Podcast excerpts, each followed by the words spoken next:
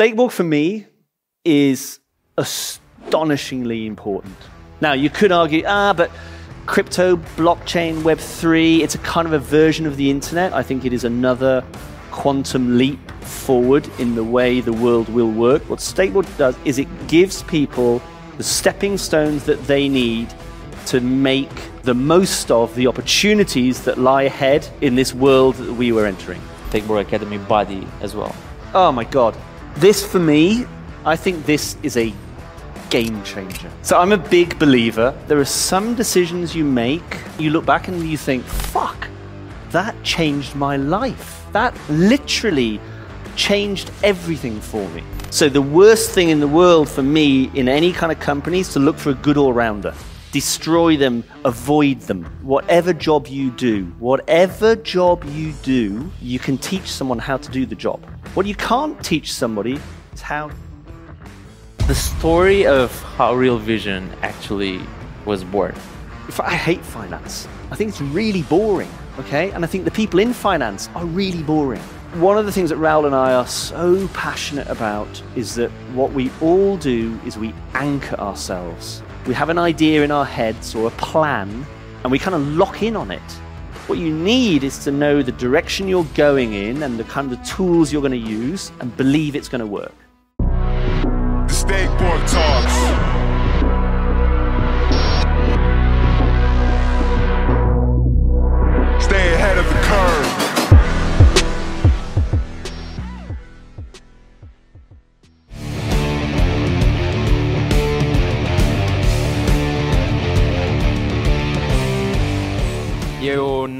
Episod mai uh, interesant pentru că e primul pe care o să-l fac în engleză. După 3 ore, 4 ore trebuie să aveți răbdare cu mine, dar promit să fie foarte mișto. So, I will switch to English and I will tell you that my guest is a very cool guy I've met some time ago. I talked to him for a few hours and I knew without any doubt that I need to convince him to work together. Most of the things I know when it comes to macro and crypto is from Real Vision. If you follow me and you think I kind of know my shit, it's because I have hundreds, if not thousands, of hours watching their content. We built Stakeborg as an education vehicle by dreaming to contribute here in Romania as they were doing at a global scale. And I'm really serious when I'm saying this. Every time someone was saying to me, You cannot make money from education, my answer was twofold. We might not get rich, but we will be impactful.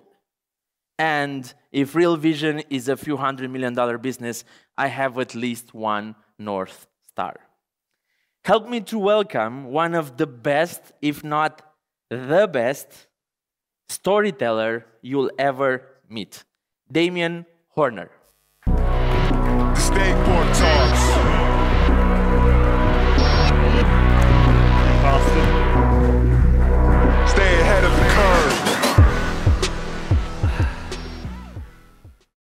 With you, I will flip the script, and while I will continue to ask questions,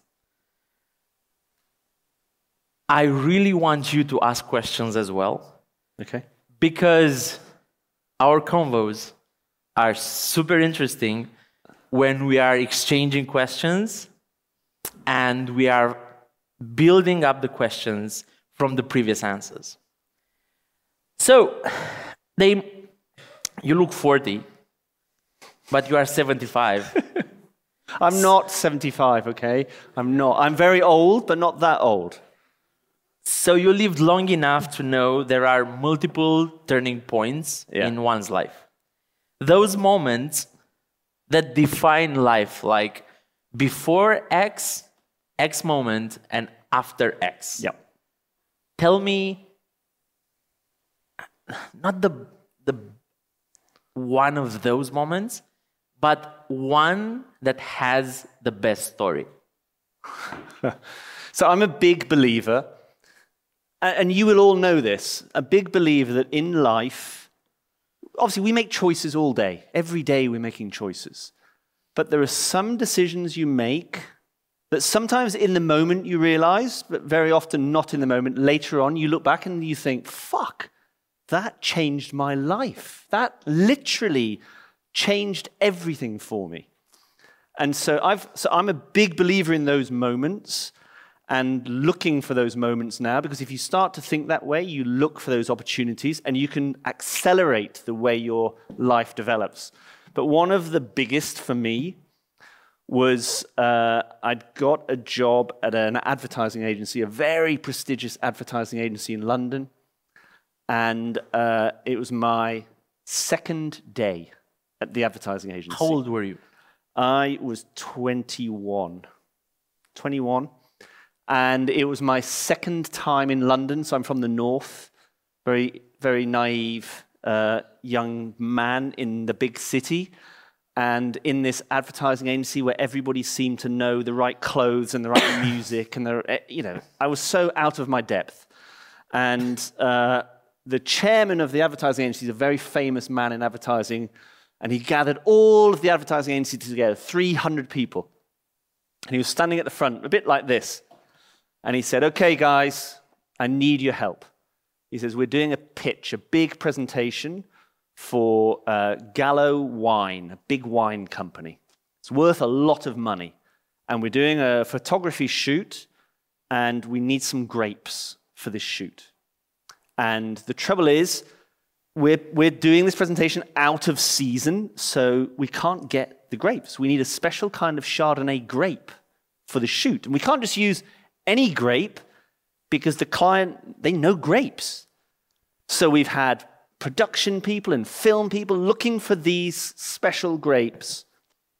Can you help us? Does anybody know anybody who could get us some grapes? And he said, and he laughed and he said, I've even asked the graduate trainees, you know, the little kids who've just joined the company. And everyone laughed because, of course, what can a graduate trainee add to this? I was one of those little graduate trainees. And so I went back to my office and I thought, okay, this is a moment. I'm going to get those fucking grapes, okay? Not the biggest challenge when you think about it. And so I sat there and I seem to remember as a kid reading that the Queen of England, when she has a dinner at Buckingham Palace, there's a kind of an etiquette, because we're British, so obviously all we have is etiquette. And her etiquette was, you know, we serve uh, fish and chips or, or whatever she does at, the, at, Buckingham Palace. And then if you have a, a guest from another country, like if it's from Romania, you'd say, well, we need, we need to, as a courtesy to have food from that country. It's like a diplomatic courtesy. So maybe we'll have a little strange bottle of Palenka, you know, just on the side. You see that? You see, I remember yeah, that? Yeah, yeah, yeah. I had some today for the first time. I can still feel it in my throat.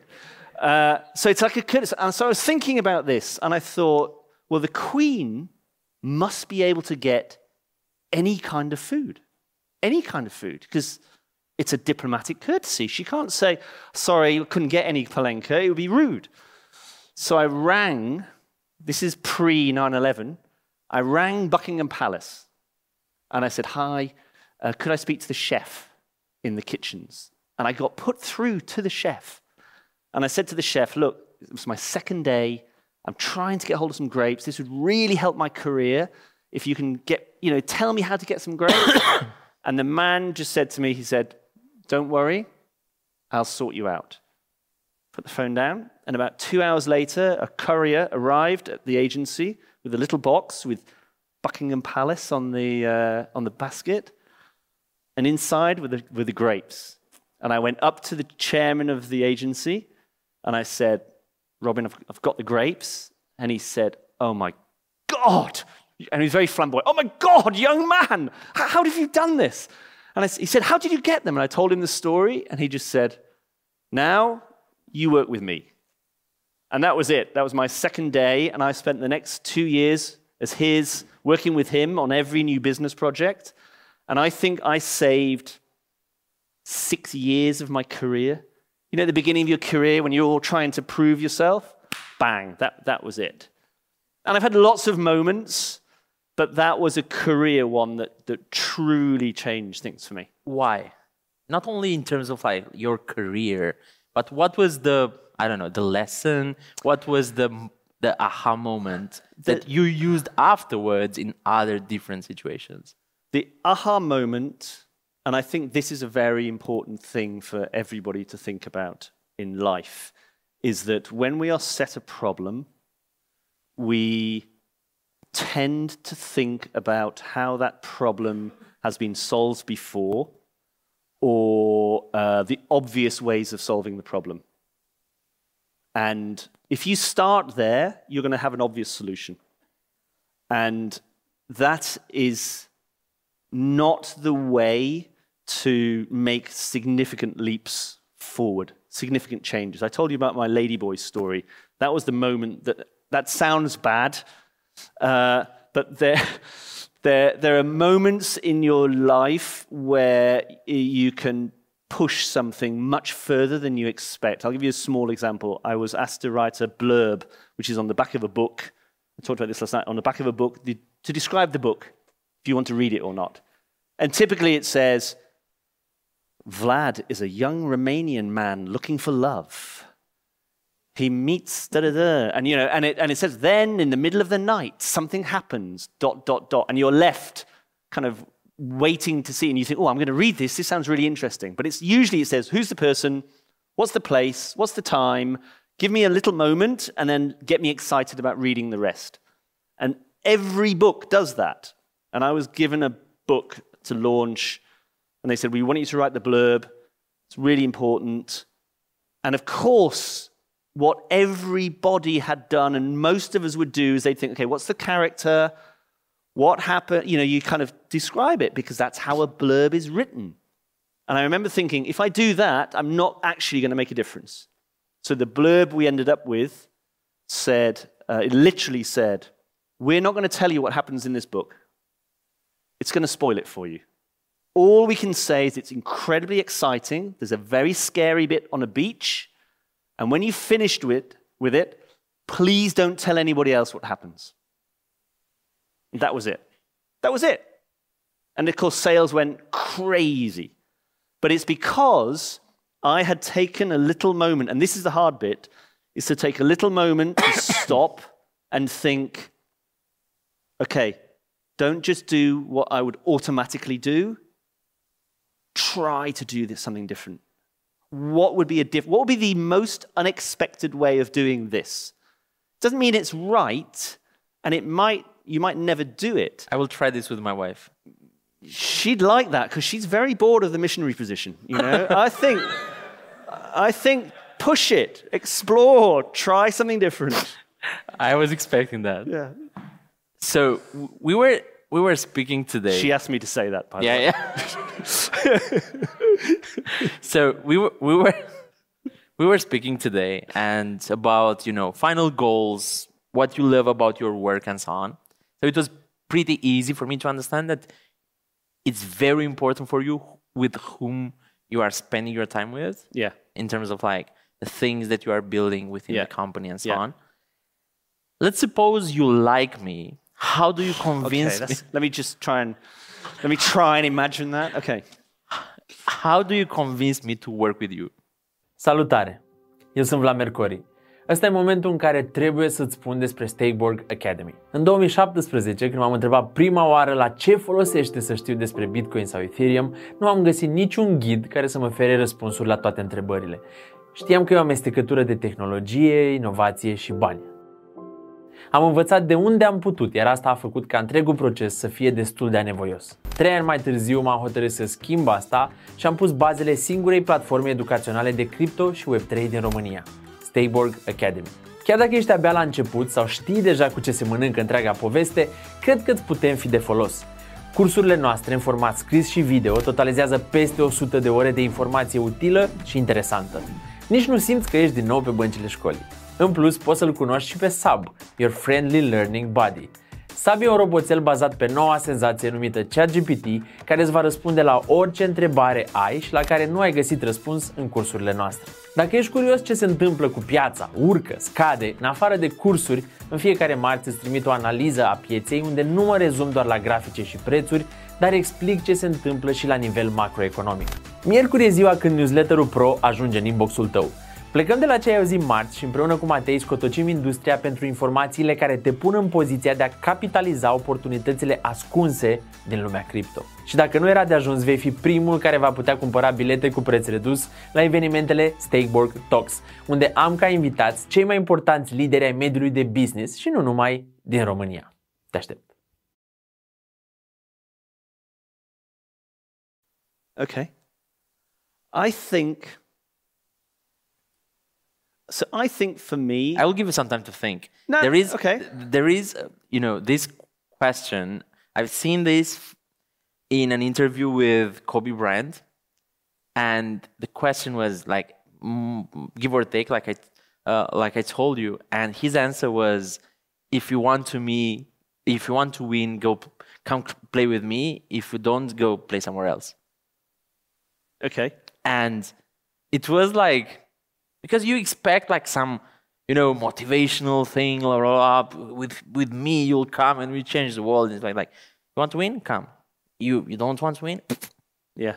Yeah. go fuck yourself I think with me, uh, whoever I work with, it's actually not really important about the work. The, the work, I have a view that whatever job you do, whatever job you do, you can teach someone how to do the job. What you can't teach somebody is how to be. You can't teach personality or character or morals or a value system or a belief system.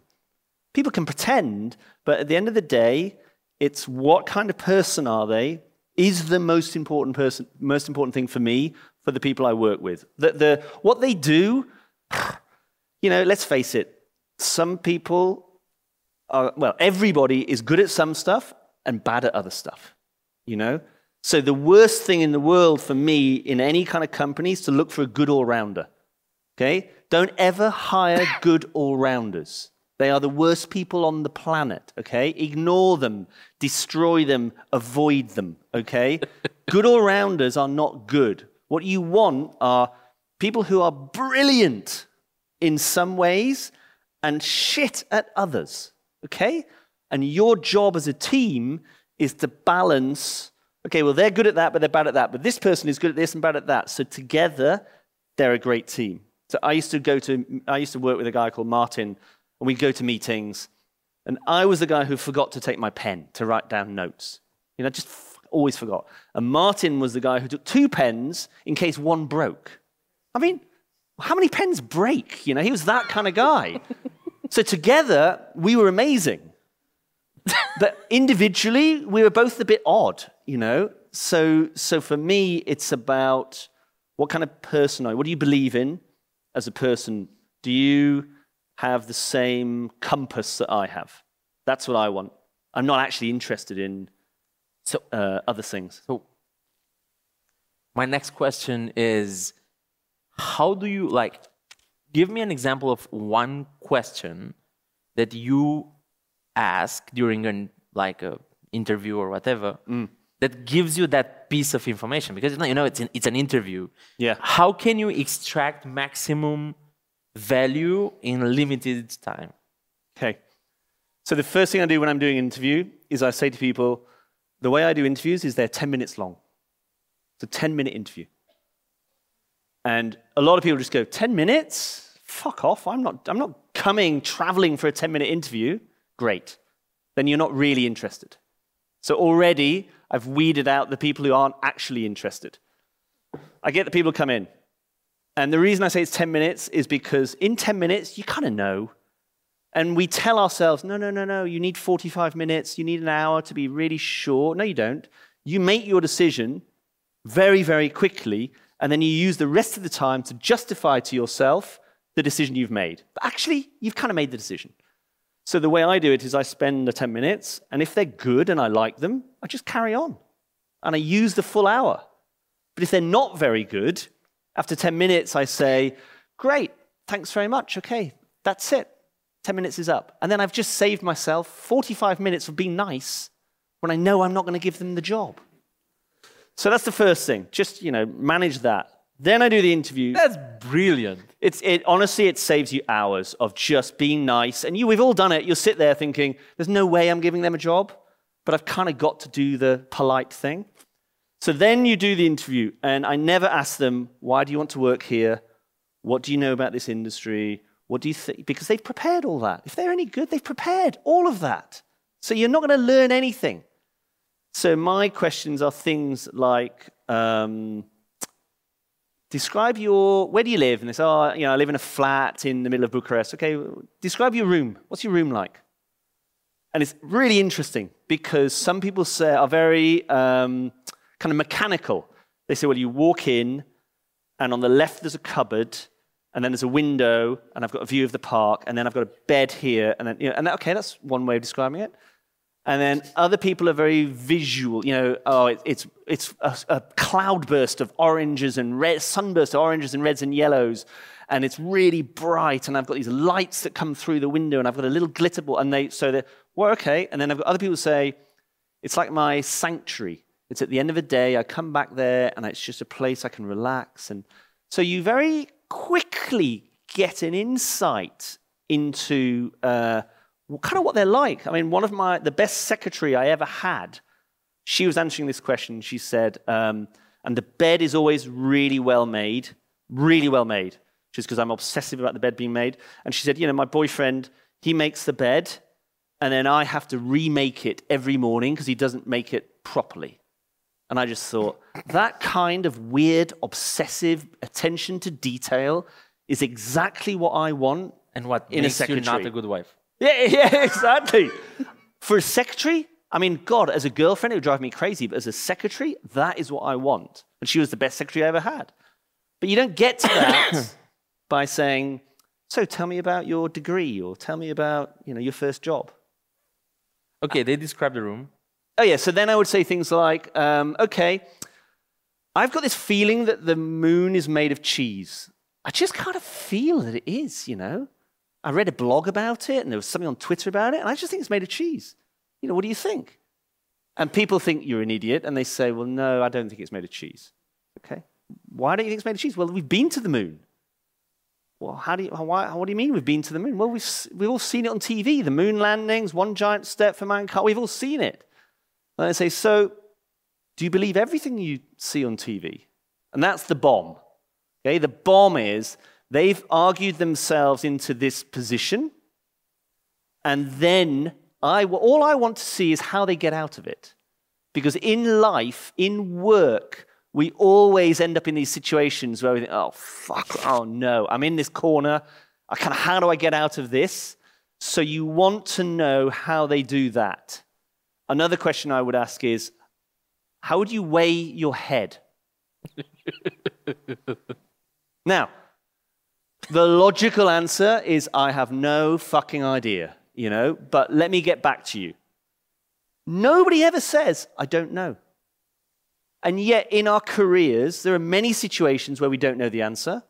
And actually, what we should do is say, Do you know what, Vlad? I don't actually know, but let me have a think about that, and, or, or however it is.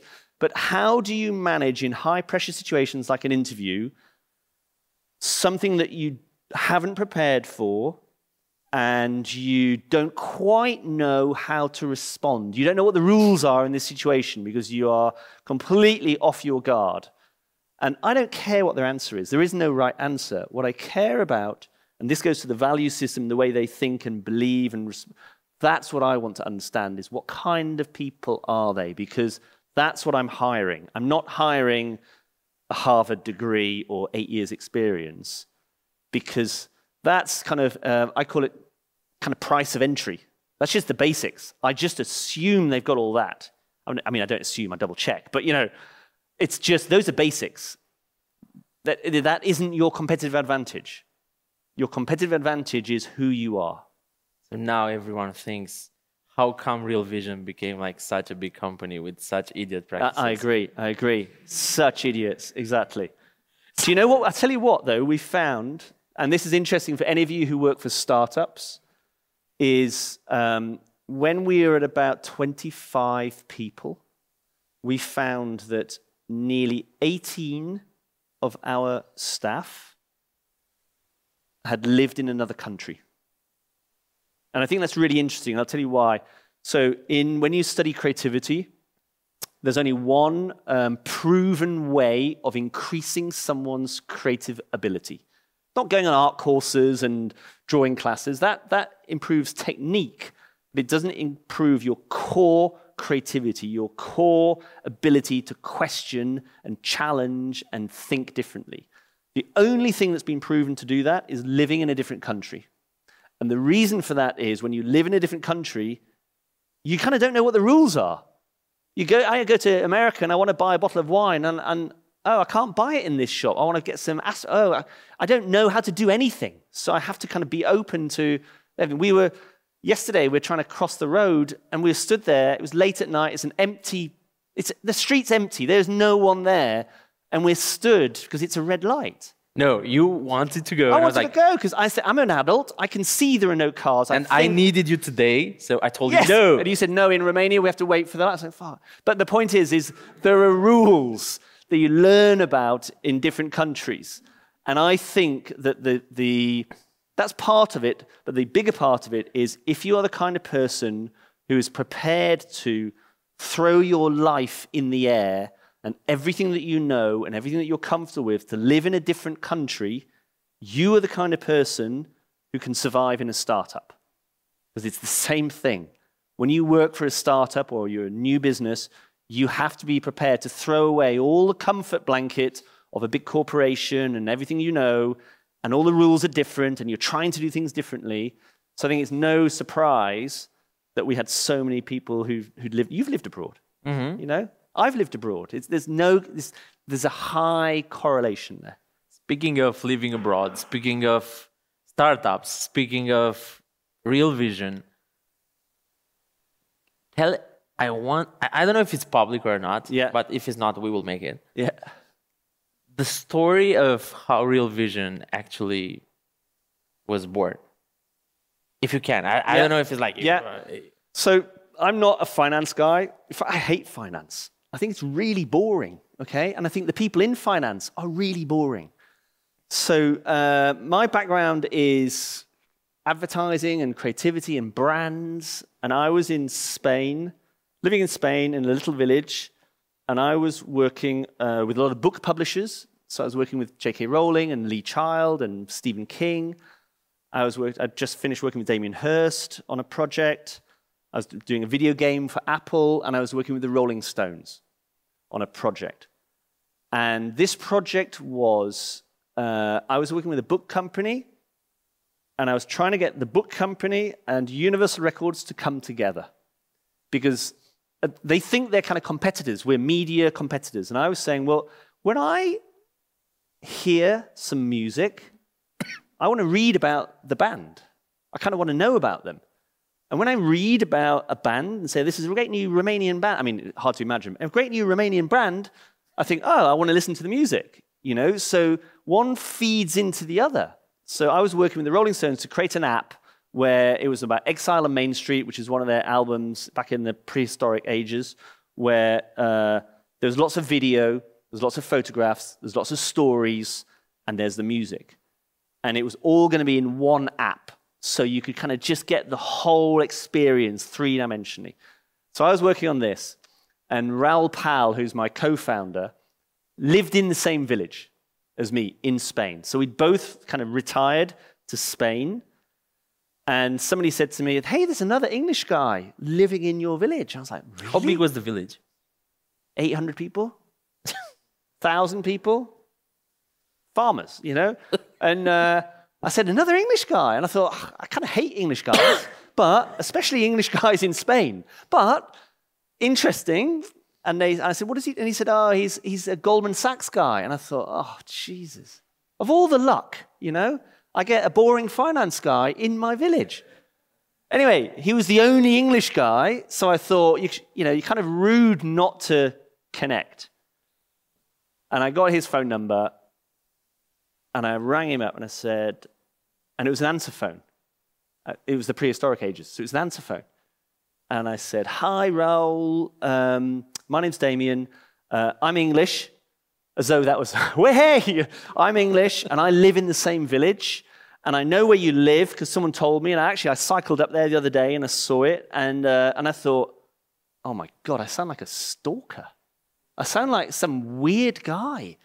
And I said, anyway, I heard you work in finance, and I thought, oh God, I really. Sa-. And you know when you're nervous and you start, uh, you know, you're, normally I used to do it with girls, you know, when I was like 16, and I just, I was just talking, just talking. Anyway, and it, when it kind of beep, and I just thought, oh my God. And Raoul says he got home and he listened to the message, and he just thought, oh my God, I am never, ever going to call that guy back. So he didn't ring me. And then somebody said, You've got to ring that guy, that weirdo. You've got to ring the weirdo. I was the weirdo, because otherwise you're going to bump into him and it's going to be embarrassing. Anyway, we met up, and there are two things, and this is the weird stuff. So I, I, I've always worn bracelets like this, and Raoul wears bracelets, okay? So we meet up, and I see, Oh, you've got bracelets, and I've got bracelets. But that was like a little bond, a little kind of connection. And then I was wearing, I can't remember this. I was wearing, uh, you know, when you go in a, in a black tie to a dinner party with a bow tie and you wear those white shirts with the um, folds, Yeah. ruffles? I was wearing one, I don't know why. I was wearing one of those and shorts. And Raoul just thought, that is so cool. So I don't remember that at all, but we ended up having a really good conversation. And then I was working two, three years later on this Rolling Stones project. And so Raoul and I used to meet up and we used to have whiskey and cigars because I love that Mad Men series on television. I used to love the idea of whiskey and cigar. I mean, actually, I can't smoke, and whiskey, I, I get drunk so quickly. So, so it's the worst combination for me, but I love the idea of it. So we used to have whiskey and cigar nights and then both go home and throw up. That was effectively what we used to do. And um, I was working on the Rolling Stones project. And Raoul, I don't know if any of you know Raoul Pal, you might have seen him and stuff on YouTube. He basically wishes he was in the Rolling Stones in 1973. You know, that's like his, that's what he would love to be. So he was really interested in it. And we ended up talking about how video and the written word can kind of connect in different ways. And, I, and that project never happened because there wasn't enough budget. And I said, trouble is, most brands, most companies don't have budget. You work in finance. All you've got is money. Literally, all you've got is money. So you must be the most innovative companies in the world. And he said, no, finance is really conservative and slow. And he says, we still have written reports. That's how we communicate. We write a 300 page report on the opportunities in Bitcoin. You know, it's 500 words, 500 pages, and we print it. And he says, what we do now, our kind of innovation is we now email a PDF instead of posting it. That's, that's kind of our technological advancement. And it was out of that that we said, what if you could turn it into a video? And that's how Real Vision started. So we said, take the content and make it a video.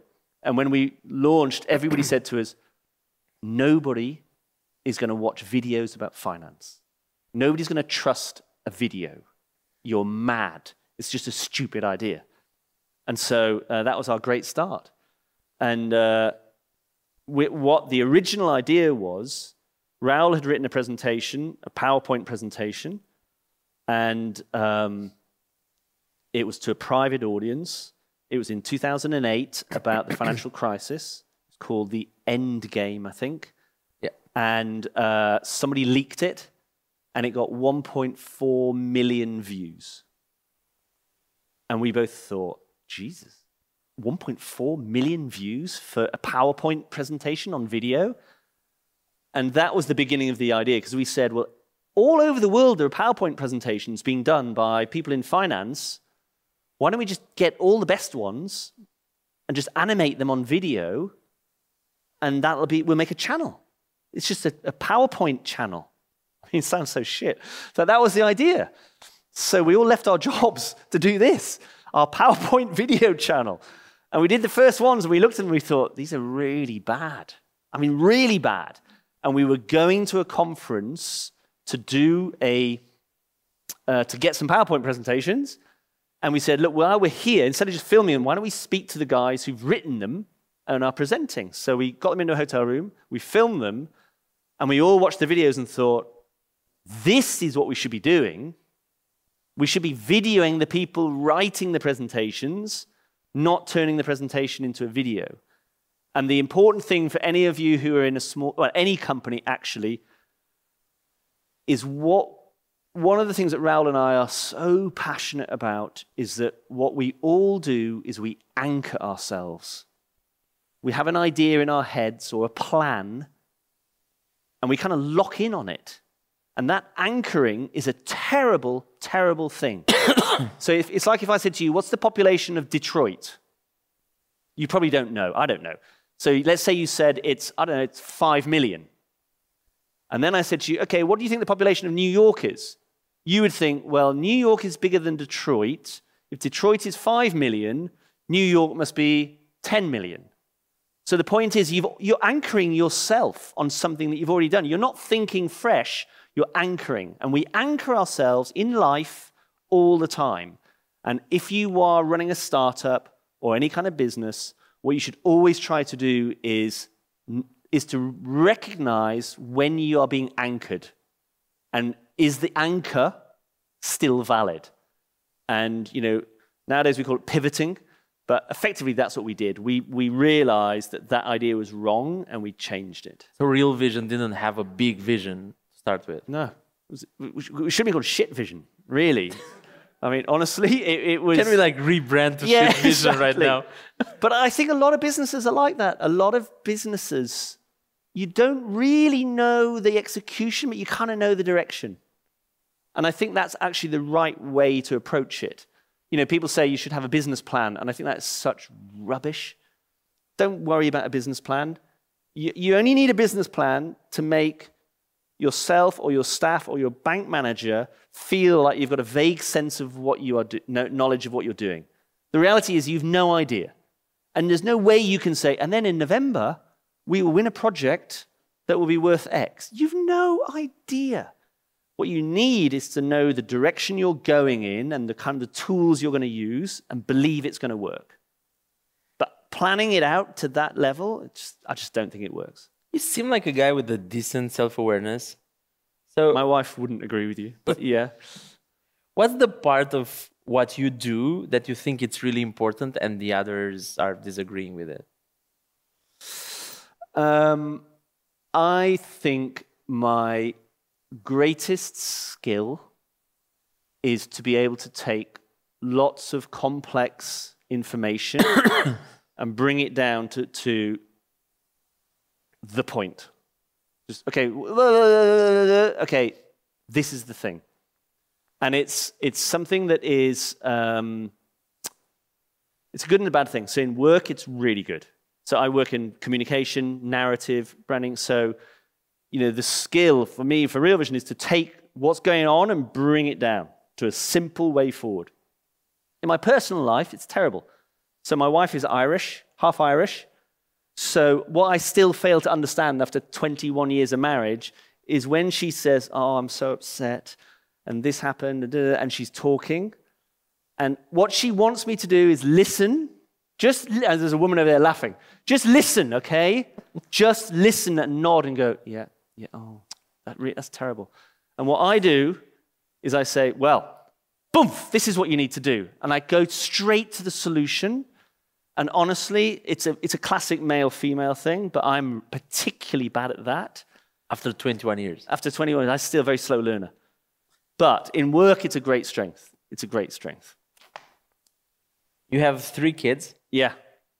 Imagine what they think about you but like don't tell me now imagine that you find out that they think just the opposite would you try to convince them they're, that they are wrong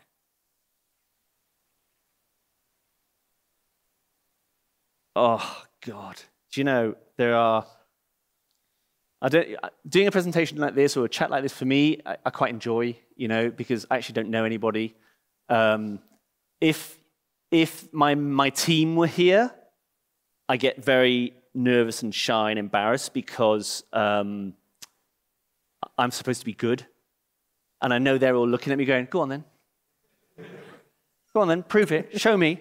I've heard you're good. Show me. So I feel a lot of pressure. If it was my kids, oh my God, even more. I would just feel such pressure. And if they didn't think what I would like them to think, it would actually destroy me. I, I wouldn't try to persuade them. Because one thing, you know, my kids are older, kind of 16, 18, 20. One thing you learn with kids is you can't tell them. You have to show them.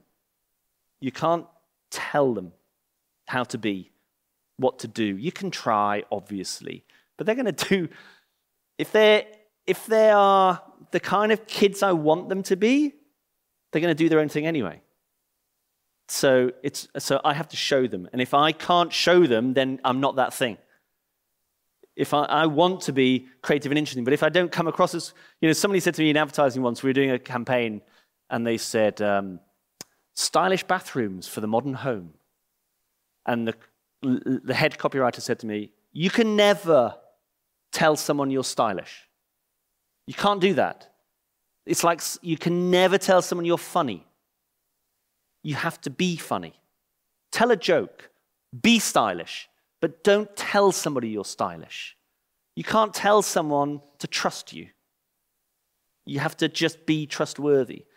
And so um, I think with kids, well, in fact, with anybody, you've got to be it, you've got to live it, you've got to do it.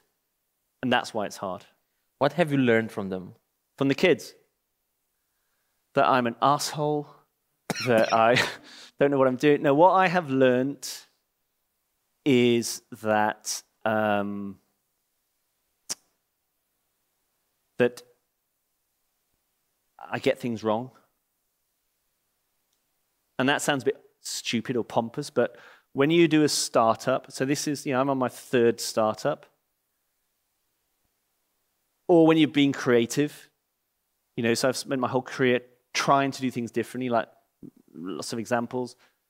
You genuinely don't know if you're doing the right thing. You think you're doing the right thing, but you don't know. I didn't know that blurb was going to work. I didn't know Real Vision was going to work. I don't know uh, that this business is going to work. But you have to tell yourself this is the right thing. And when someone says to you, Do you think this is going to work? Your staff or your wife or whoever, you say, Yes, I really believe in this. This is going to work.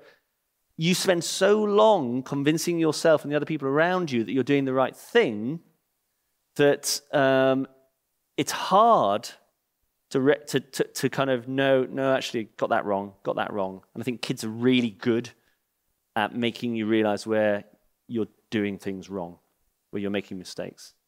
They force you to be honest.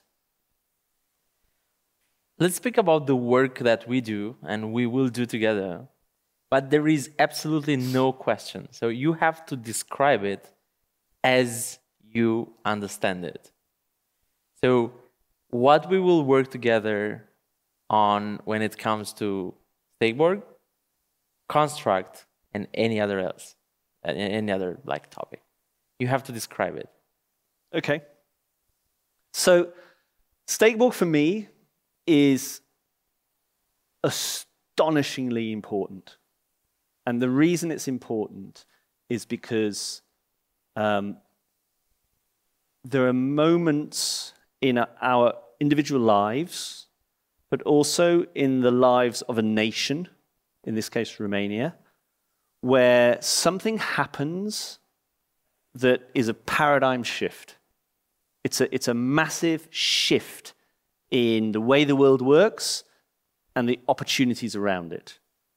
And those don't happen very often. You know, there was the Industrial Revolution, that was a big one. there was the launch of the internet, was a big one, obviously we are living through another one. Now, you could argue, ah, but crypto, blockchain, Web3, it's a kind of a version of the internet. I genuinely don't think it is. I think it is another quantum leap forward in the way the world will work and the way societies and communities engage with each other. And when those things come along, they change everything. And, you know, my, uh, my, my mum and dad are on WhatsApp. So they are always seeing what the kids are doing and their grandkids are doing. My wife's mum isn't on WhatsApp. So she's completely disconnected from the family and what's going on because she hasn't joined that technological revolution. And this revolution, this Web3 revolution, the crypto, the blockchain, all that comes with it, is one of those moments where if you don't get with it as individuals or as companies or as a country, you will be literally not behind, you'll be in a different group. And I think there are, it's interesting, we're talking about the, the the regulation earlier because I think there are some countries, I look at places like uh, Israel with the internet, fuck, they jumped on that. You know, they, as a nation, jumped on it and massively leapt forward. I look at Portugal with crypto. They have jumped on that space and created an environment that makes opportunities flourish. So it's not just about individuals, it's not just about business, it's about whole nations can reinvent themselves and leap forward on the back of these opportunities. And what you're doing with Stakeborg, or we're doing with Stakeborg, is we're helping people get on that train. Because the ways in which we can change our lives is to learn. That's all Real Vision does. We just teach people, we help people understand. Because you can't you can't really advance without kind of understanding. Understanding is this first stage. So for me, what Stakeborg does is it gives people the stepping stones that they need to make the most of the opportunities that lie ahead in this world that we were entering. And what's incredible about it is that we're still so early on that you will get incredible advantage because you will know more you'll be able to harness the power of it in a way that other people don't. And that, those opportunities don't come along very often. You know, we talked about pivot moments earlier. This is one of those moments. It's not a single moment like the, the chairman saying, I need some grapes. It's an extended moment, but this is one of those moments of change. And what Stakeborg is trying to do is help people grab that opportunity. What construct, sorry? I have a good story here. So when I told Damien, like, look, dude, I need your brain. I know you are low on bandwidth. Everyone has like limited time. I just want you to work with us and so on. He said, yes. What are the next steps? So it was, I will not tell you how much I thought about how should I write the email? How should I send him a message on WhatsApp explaining, uh, drafting the vision? And like the moment when it was, when that shift happened, it was the moment when I was so drunk that I got the courage to actually write the email that I always wanted to write him. I was so drunk that I, I didn't care that he might think is cheesy because it was cheesy. It was like cheesy, it was stupid. I didn't care. And after he said yes, I said, Look, let me give you like the details. And I, he was like, You can put whatever the fuck details you want there. And I was like, What? Like, who does that? Who does that? Who says, like, you can put the details there, just uh, send my assistant the papers. I will sign them, and that's it. Okay, so let me tell you this from my perspective. so, I re- funnily enough, I wrote a book with my wife. We went through the French canals. We, I left, sold my advertising agency. We went through the French canals for a year on a boat, and we, we wrote a book about it. But each paragraph is my perspective and then her perspective. And you jump between the two. You know, it's a bit like you go to a party and uh, you're coming home with the wife, and um, she says, how's, how's John? And he said, oh, he's fine. He's got a new drill. He really likes it. And he's buying a new car. And I said, why? And she said, they're getting divorced. And you're like, what? Because she's had a conversation with the wife, and you, and you know, they have those completely different perspectives on the same thing. So I'm going to give you my version of this. So we were in a, an event in Italy, and Vlad comes in, and obviously, I think that you know, a local Romanian football team must be in town, and one of the hooligans has kind of escaped from prison and is kind of wandering around this lovely, he's lost, you know, in this lovely hotel. and uh, so Vlad sits down, I'm thinking, okay. And then there's a business psychologist doing a presentation. And I know this business psychologist because he's my brother in law, and he works with Disney and Microsoft and Bill Gates and, and Ford, and he's does TED Talks, he's written books. He's like very, very, very, very good, very knowledgeable. And so Tony's talking, and he says, um, and the thing is about this theory, which is this theory, and in 1938, such and such said that. And Vlad says, Excuse me, uh, was that the, the uh, metaphysical theory that, or from 1937, or was it the other one? In, and, and Tony looks at them as though, What? Like, he even knows this stuff? And then Tony carried on, and you asked another question. And then you go at Tony, and you asked another And I remember thinking, Who is this guy?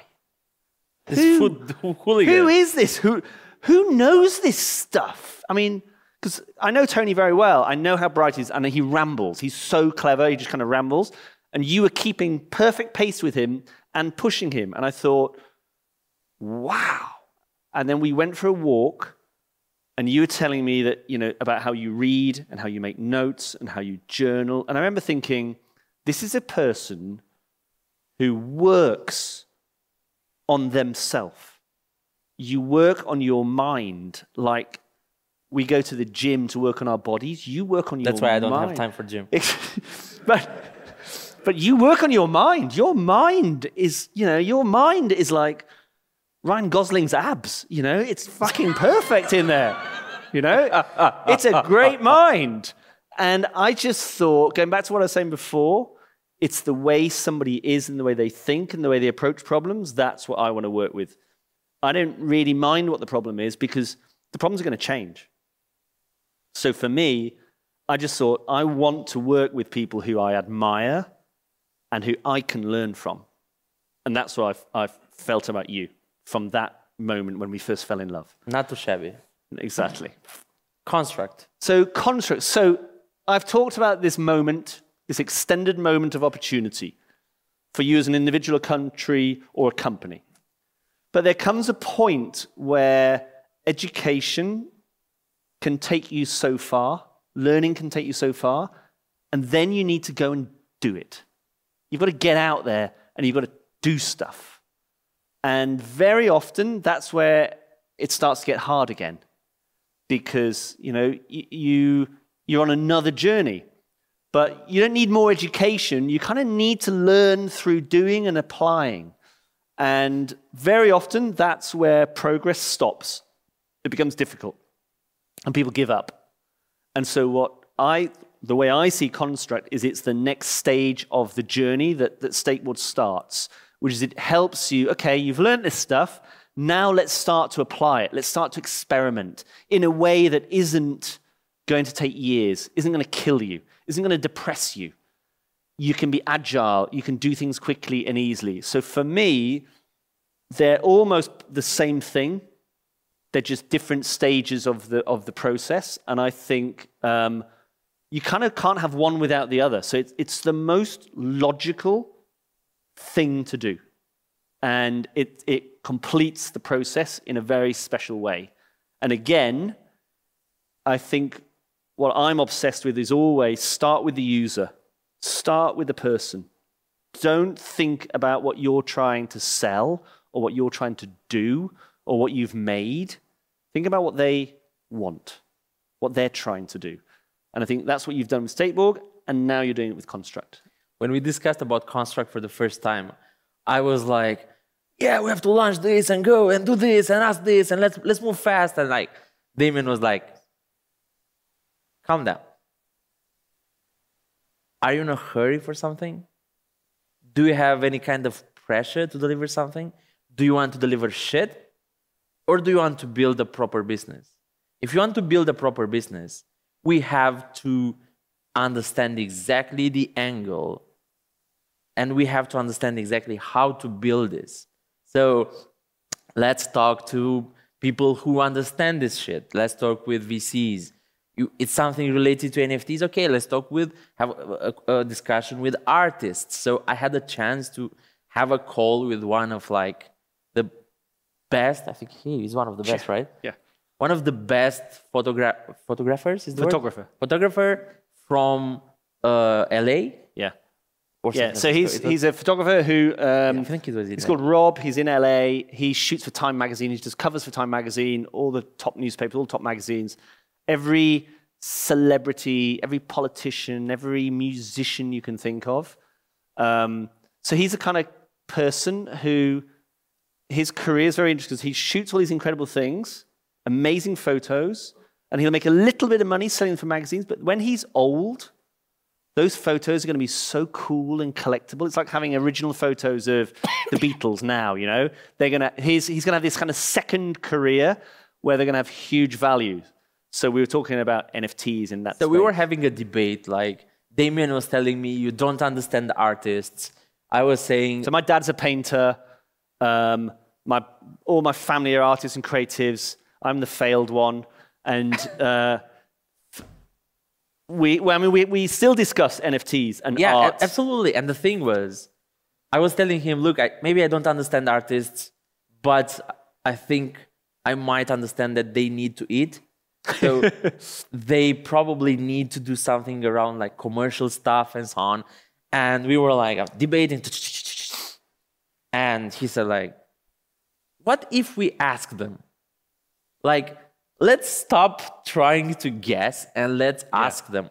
And this is a process. You go speak with them, understand, get feedback, get back to the drawing board, and so on and so Yeah. forth. Yeah. So when we were like speaking about what should construct be, it was like, okay, we need to find some no-code tools for the people to jump into this space because you don't want to need to know to code in order to actually have a career in the Web3 space. That- So that's the magic for me. I think one of the interesting things about businesses is we all think that um, we have to have a competitive advantage. We have to have a USP. We have to have something that's different, or the first, or the best. There are very, very, very few businesses in the world that are quantum, you know, noticeably better or completely unique just and if there are that competitive advantage is very short because they get copied so quickly. So more often your advantage comes from the way you do something the tone of voice the style. So adidas trainers nike trainers it's, it's the way they do things. It's the attitude that you buy with nike. It's not the trainer it's the attitude that comes with it. And so tone of voice is very, very important, but also ease. Just make it easy. It's astonishing how many businesses win because they just removed the barriers. They just made it easier. Zoom in COVID won over Teams because Zoom was just easier. Just easier. Just easier to use. It wasn't better necessarily, but ease is super important. And I think one of the things about Construct is it gets the shit out of the way so you can just do stuff. And I think that's uh, incredibly important. speaking of ease, that's why we had like a long discussion today about Stakeborg Academy body as well. Oh my God. This for me is, I mean, you've seen it today. I think this is a game changer.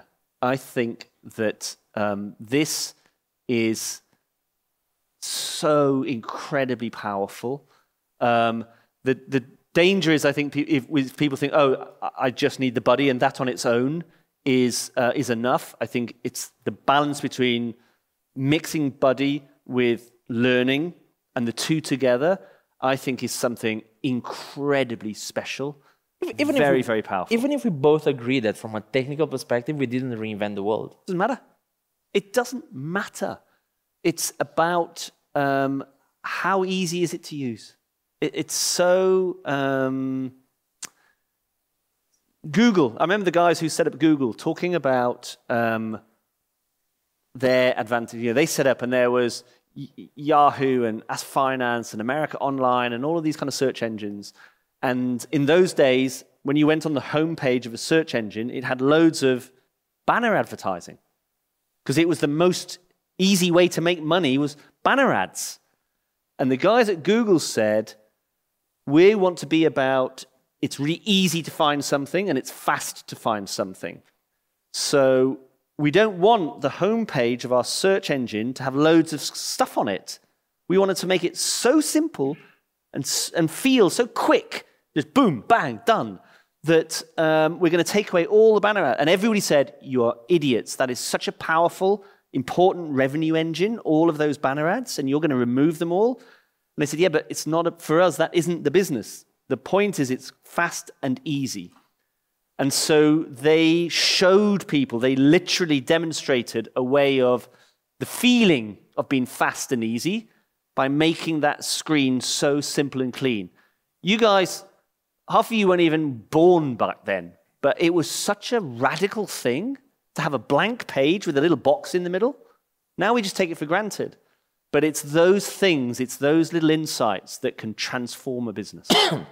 Give me one and only one reason why you think we will fail to build something important as, as, as, as we we together. Uh, the biggest risk with a business like this is that you can do too many things. There are too many things, too many problems you can solve, too many things that you can do. And you will end, not you will, the risk is that you try to say too many things at once and do too many things at once. The, the, the, a really good example is Amazon. So, you know, you look at the Amazon business now with AWS and, and the defense technology and all of the things they do, and that was all on his roadmap. He started to sell books. Books. And everyone said, there aren't enough people in the world reading books to make this work, you know? He started selling books, and then he added CDs about the books, and then DVDs about the books, and he built it out and built it out. But he got known for selling books, and he proved the model that I can sell things and deliver things online, and I can use reviews. I can prove that that works, and I've got trust. Okay, now I can build on that. And what too many businesses do, particularly in the tech space, particularly because lots of tech companies are driven by tech people, engineers, who get very excited about the technology and all the things it can do, and they just want to tell everybody because it's so amazing. But most people don't understand, they get confused by it, they'll forget it, and they won't remember or know what you stand for. So the biggest risk is that you can do too many things. The tech is too good. And we have to be very disciplined on saying, this has got to be our focus. Let's get known for that. Let's prove that. And then add, and then add. Not, hey, look at all these amazing things. Because people just get lost. Give us two books that any upcoming entrepreneur has to learn, has to read. I It shouldn't be entre- entrepreneurship. No. It could be anything. uh, there's a book called Man Watching. Uh, it's by Desmond Morris. He's a psychologist. Very old book. Got lots of pictures in. It's good. Uh, and it just talks about the way we behave, groups behave.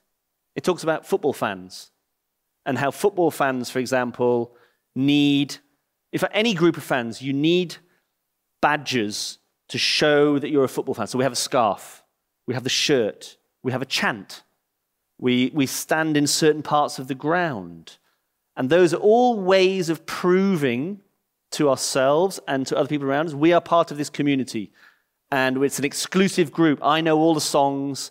I've got the scarf. I've got the shirt. I know the chants. I know the players, I know the nicknames of the players, and that gives you an incredible sense of empowerment as a group and as a community. And you are the enemy of the other team who have their own version. So I think, okay, that's fascinating. But I often use that analogy for crypto. So when crypto starts, it's a new community. You need ways to bond your community together. So football fans do it in the ways I've described. A church does it. We have prayers. You know when to stand up, when to kneel down. There are certain days you go to church to do certain things. There are community rules that bind the community together. Crypto has the same thing. They take ordinary finance language and reinvent it and have crypto versions of stuff that we've already had in finance, but I need a crypto version. You know, I'm hodling. What does that mean? Oh, that means you're just sitting on it for a while. But I don't want to say sitting on it for a while because that sounds really dull. But if I say hodl, then it means I'm a crypto guy, you're a crypto. Hey, we're both crypto, you know? So you, they create a language and terminology and ways that show we are the crypto community. And then you get, like in football, oh, now, oh, fucking Bitcoin hates Ethereum and hates Solana, and all we've got to be enemies because we're like football teams. And you get all of this going on, which is great in the early stages of a new technology because you create fervent, loyal, powerful communities and fan groups. So it allows you to accelerate your growth very fast. Then it becomes a massive problem because you want to go mass market, and the mass market go, I don't understand it. What's hodling? What's this? What I a didn't sign up for a cult. yeah, exactly. So, so the things that help you grow become the things that become your your handicaps. So when I read man watching, I'm reading about football fans, but I'm thinking about a crypto community. So that's why I think that's a great book. You learn things on there about the way we think and the way we behave as, as groups. So I think man watching is very good. Uh, the other thing, I was talking to somebody else about it earlier. It's not a book, it's a poster. Um, but I would get this poster. It's on a website called Great Fucking Design Advice. It's a great website. They have a great newsletter. You should sign up for that. But they have a poster that basically says if you want to design things, and it doesn't mean necessarily graphic design, any kind of design, any kind of create, creative concept, get that poster and put it on your wall and use it as your prayer every morning for how you are going to approach the problems that lie ahead. Great fucking design advice. It's a poster, it's usually red on white type. So, those are the two things I would say get those, read those, live by those. Let's take one question, maybe two, if there are many people wanting to ask a question, because it's already extremely late. Usually, Damien is. I should be in but- my old people's home by now, yeah. Do we have questions? I feel that someone wants to ask a question because many people are smiling. Here's one. I think they're just laughing at me. You, you, you said it all. there is no other No, word here to we be go. said. Hey, what's up? Thank you. So, um, I, I was wondering, uh, from your experience, what would you recommend to somebody starting a startup, so is working on, on their dream, Yep. to be um, better at building the community, as you said? So, okay, you have the, the things from the book, but in your opinion, what would be a great thing to do to start it? So you're at the beginning Yep. because many of us maybe Yep. are and are trying to to be to go to the next level. Okay. Yep. So what what would you recommend to? Okay, good, very good question. So the first thing I would think about is um, more important than your business, your startup, and your product is how you talk about it. And everyone hates that because they think, no, uh, this is a really great idea and I've worked on it forever.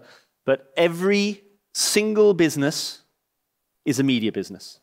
Every business on the planet is a media business. And what I mean by that is if I want to start a kite surfing school and you want to start a, a token and you want to start a bank or whatever it might be, at some point, all of us have to communicate what we do to our audience, to a community. So it doesn't matter how good a kite surfer I am, it doesn't matter how good a teacher I am, if I can't tell people what I do in a way that gets them excited, I don't have any, I don't have any students.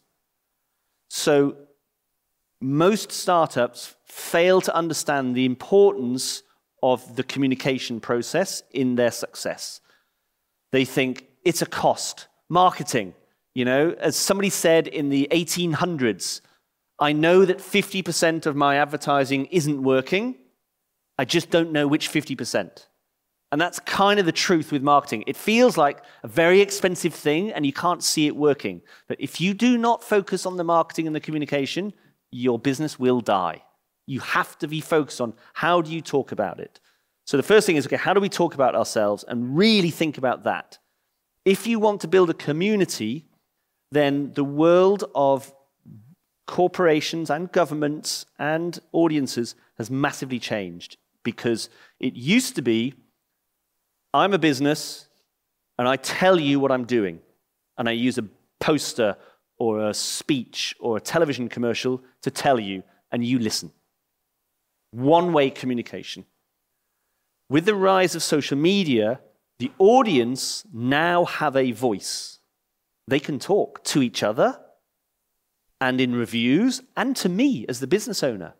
So now it's a conversation. And I launch something and people say, it's shit. Why did you do it in red? It should have been in blue. Da, da, da, da, da. Why have you missed this bit out of that? You know? So suddenly you're in a conversation. And lots of brands still haven't understood that communication has moved from a monologue to a dialogue. So if you want to build a community, you have to bring them in to what you are doing at every stage. So you have to say, look, guys, we're going to do this. These are the problems we're facing. This is what we're kind of worried about, but we're going to try this. We're not sure how to do that. If anyone's got any ideas, great to hear. This is the test. Tell us what you think, and then we're going to try and improve it. And if you, and then afterwards, you can say, well, we did that, and that was a mistake. So sorry about that, but we're going to try this now, and this is what we've learned. If you go into thinking of your community as um, part of your company, not an audience, but part of the company, the way you communicate with them will reward them and they will feel ownership of what you're doing and they will want you to grow because they will feel part of it. And that shift from monologue to dialogue is the most important thing. NFTs and tokens, I mean, we talk about this all the time, but I think, I think NFTs, I think the worst thing that's happened to NFTs are things like Beeple and CryptoPunks and fucking JPEGs, which I don't give a shit about. I think that is so not what NFTs are about. NFTs are about membership and community and being part of something. And I think they are going to change the face of capitalism. I genuinely think they are going to change the way the capitalist system works because you will be a member of the community and you will have a say and you'll be rewarded for having a say and having a voice. And that's the way companies are changing. And so, if you want to build a community, you've got to recognize that they're in your company, they're part of your company. So, the more open you are, the better. And communities love nothing more than being told secrets, told stuff before anybody else, being listened to, being thanked, being apologized to. Basically, think of them like your wife. You know, just, just, just try to communicate in a nice way and as open as you can, and you'll feel the reward. Before we close this one, Yes. we are both big football fans. Yes. And you know that a football player is not transferred to another club until there is like the photo with the t-shirt and everything. So right now, since you are a, a partner in Stakeborg and in everything that we do, I have like the official t-shirt, like right now. I don't know if it's your size or not. We can change it tomorrow at the office, but right now is like you have it. Thank you very, very much. Thank you. Thank you. Very nice. Cool. We have one last question. Go ahead. Can you describe your room? Oh, you bastard. You enter, socks. You move on. Socks. Even more socks. That's a great question. Uh, my room is the place where I escape.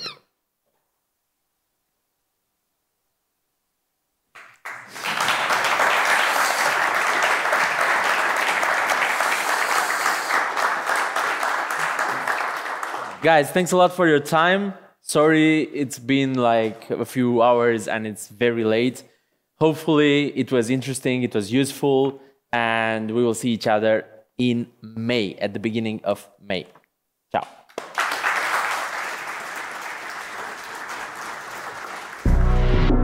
The talks.